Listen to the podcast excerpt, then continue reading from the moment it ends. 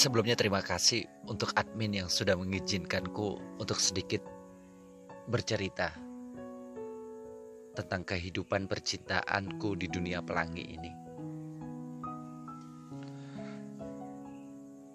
Perkenalkan, namaku Fauji. Teman-teman dan keluargaku memanggil aku Ozi. Usiaku 24 tahun. Aku berasal dari salah satu kota di Jawa Tengah. Sekedar info gambaran fisik, tinggiku 169 cm. Berat badanku 65 kilo. Kulit sawo mateng. Dan saat ini aku tinggal di kota Jakarta. Langsung ke cerita. Aku bekerja di salah satu perusahaan retail di Indonesia. Aku masuk kerja di perusahaan tersebut pada tahun 2017 kemarin. Bulan Mei, itulah pertama kali aku masuk kerja. Namun pada bulan Agustus kemudian, aku harus mau dimutasi ke kota Palu, Sulawesi Tengah. Jujur, aku kurang suka dengan keputusan itu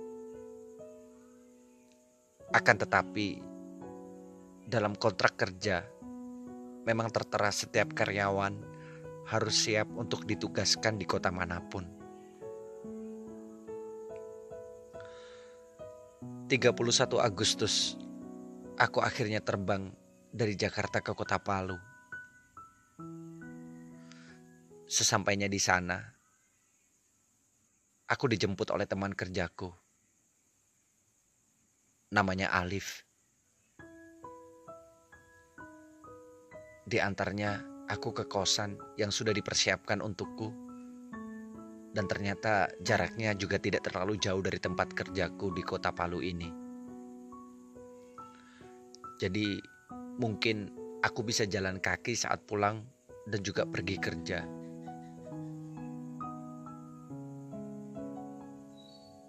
Hari pertama masuk kerja suasananya nyaman, rekan-rekan kerja pun baik.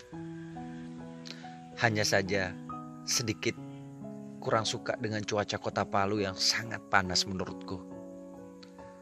Entahlah. Kata orang kota Palu memang tepat di bawah garis katulistiwa. Posisi matahari tepat di atas kota Palu. Jadi mungkin itu yang bikin wajar kalau kota ini benar-benar panas. Di tempat kerja, ada satu rekan kerja yang sangat perhatian kepadaku. Dia adalah Alif. Orang yang dari awal ketika aku sampai di kota ini yang telah berkenan untuk menjemputku di bandara.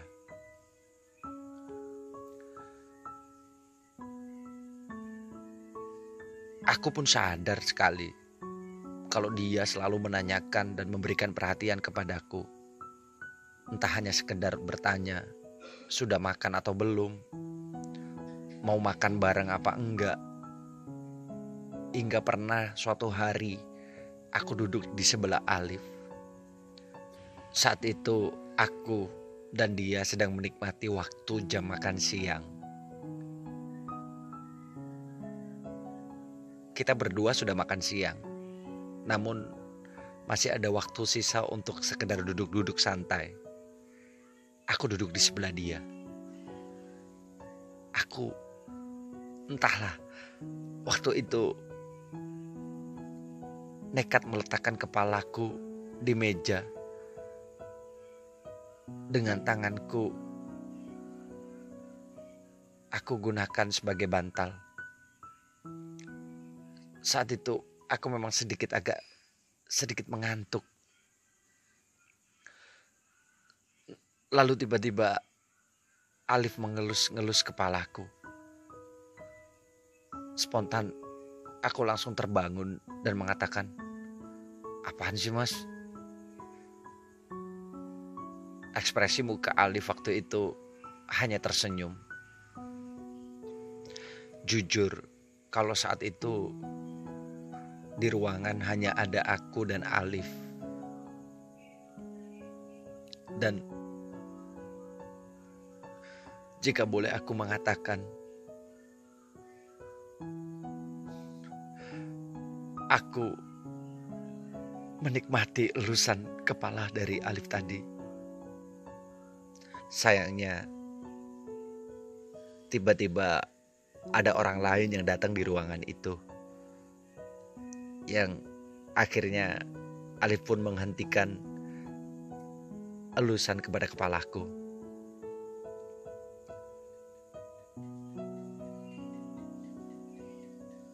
Kalau aku boleh cerita, dari pertama kali aku melihat Alif.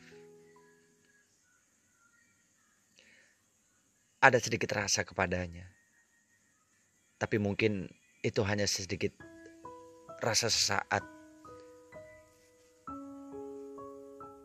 Saat begitu aku tahu Alif sudah memiliki kekasih seorang perempuan. Aku membuang jauh-jauh rasa kekagumanku itu kepada dia.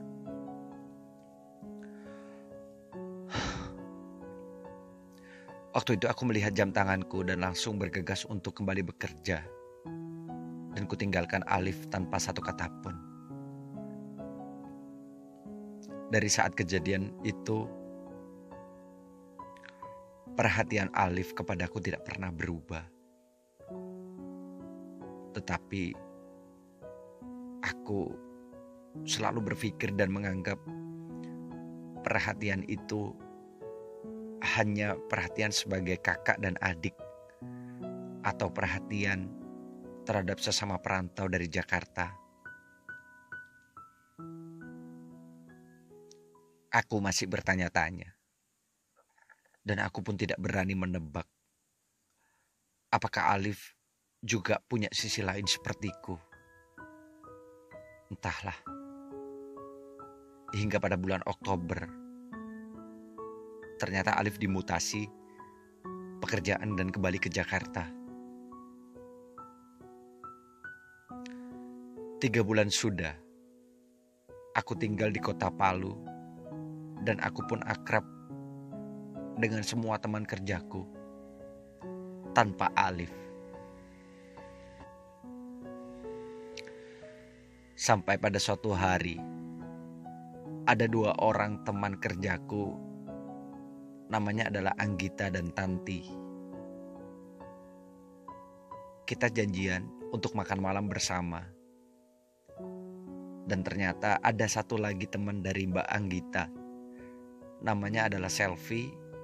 Biasa aku panggil Mami karena dia lebih tua dari kami semua. Kami pun sering makan malam bersama, entah itu di luar atau di rumah mami. Hingga saat itu, ketika kita sedang makan malam, tetangga dari kosan mami, namanya Apri pulang kerja dan lewat depan kosan mami. Mami pun justru menawarkan kepada Mas Apri untuk ikut bergabung bersama kita. Lalu aku, Mbak Anggita dan Tanti diperkenalkan kepada Mas Apri.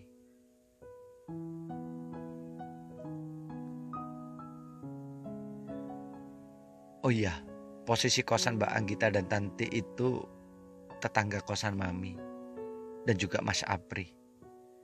Jadi mereka kos di satu kawasan. Hanya aku yang berbeda. Maka malam pun selesai. Aku pun harus segera pulang karena besok kita harus bekerja kembali.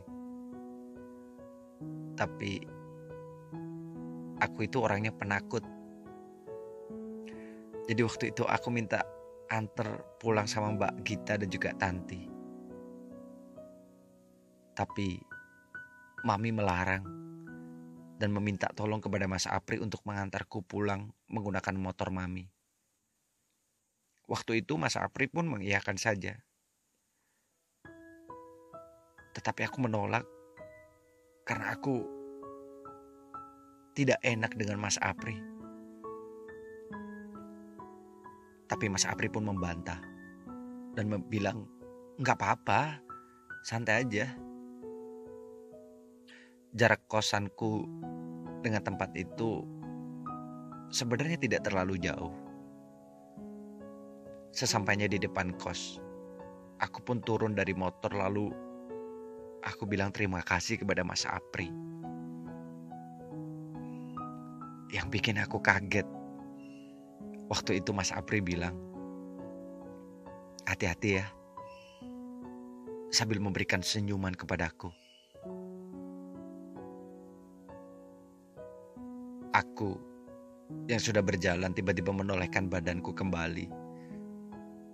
Kemudian aku jawab kepada Mas Apri, "Iya, Mas. Mas juga hati-hati di jalan. Terima kasih udah mau mengantarku."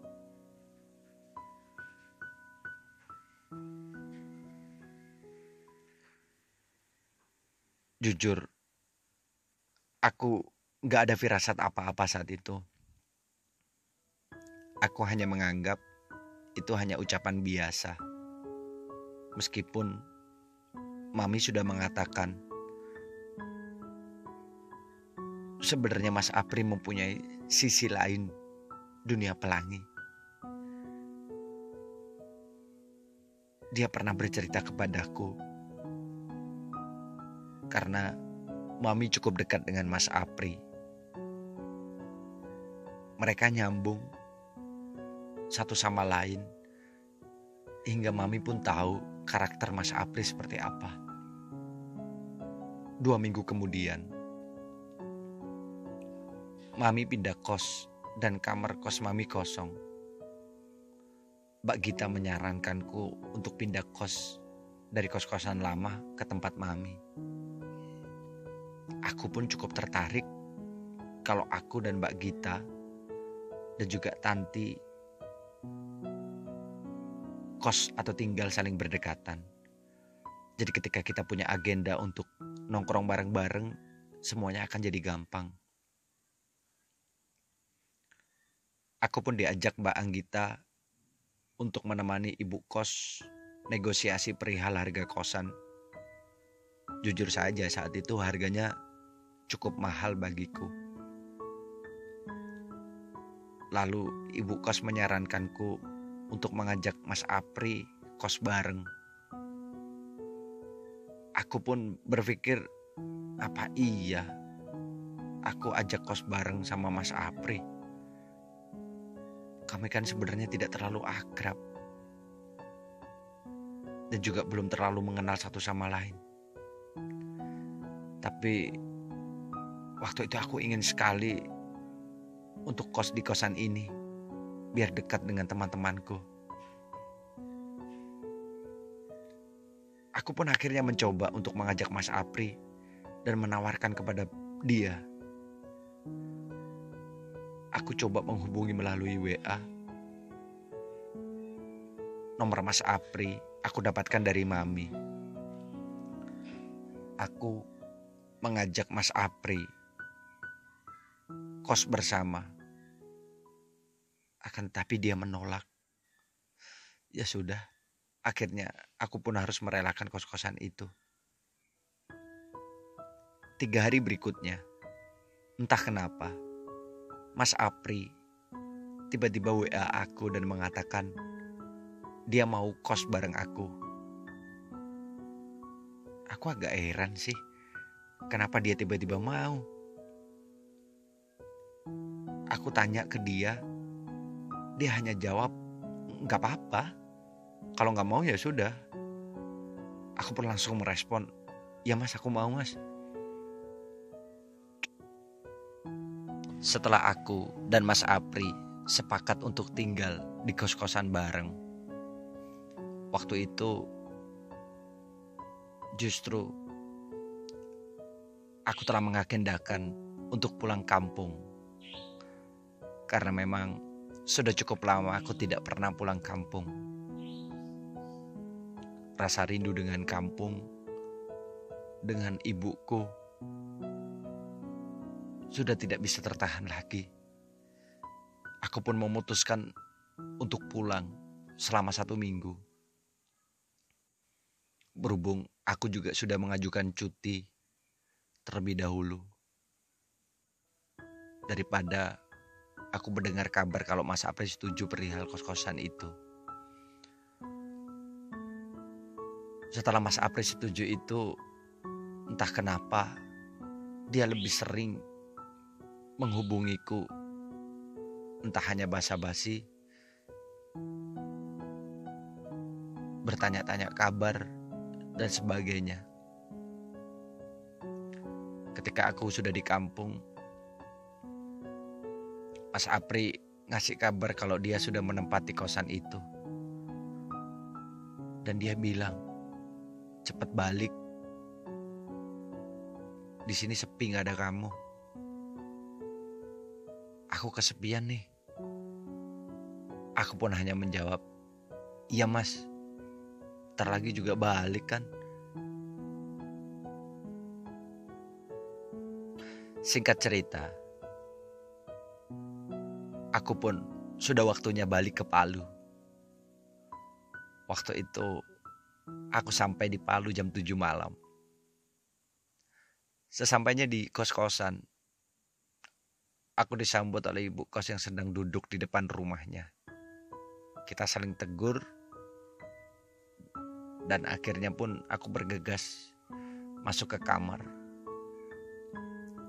Aku lihat di depan kosan banyak tanaman-tanaman dan pot bunga yang sudah disusun dengan rapi.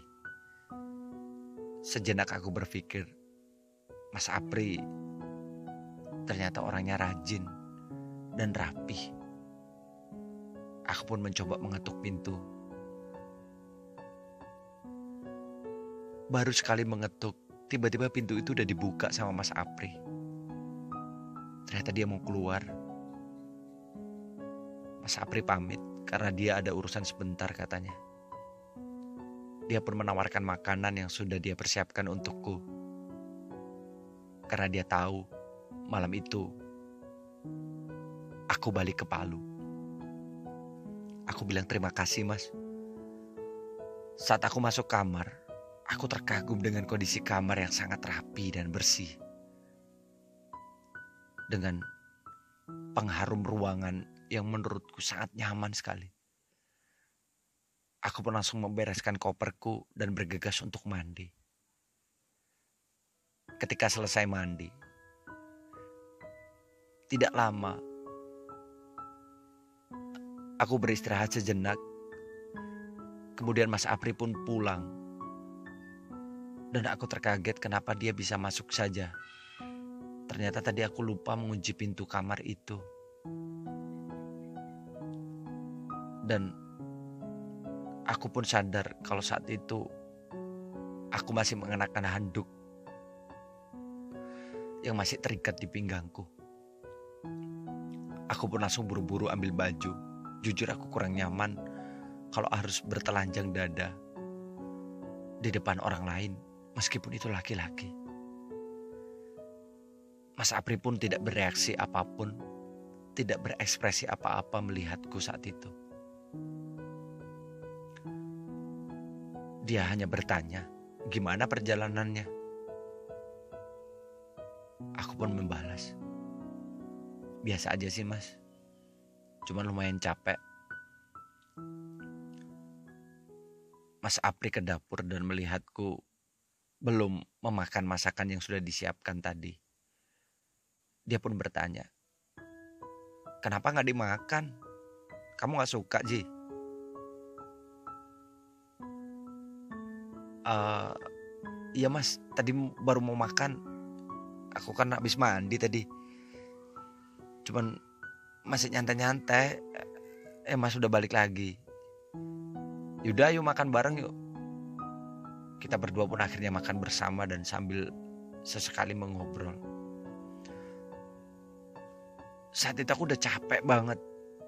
Dan aku bilang ke Mas Apri Mas Aku istirahat dulu ya. Aku meminta izin untuk mematikan lampu kamar karena aku tidak bisa tidur kalau ada cahaya terang. Dan ternyata Mas Apri pun sama.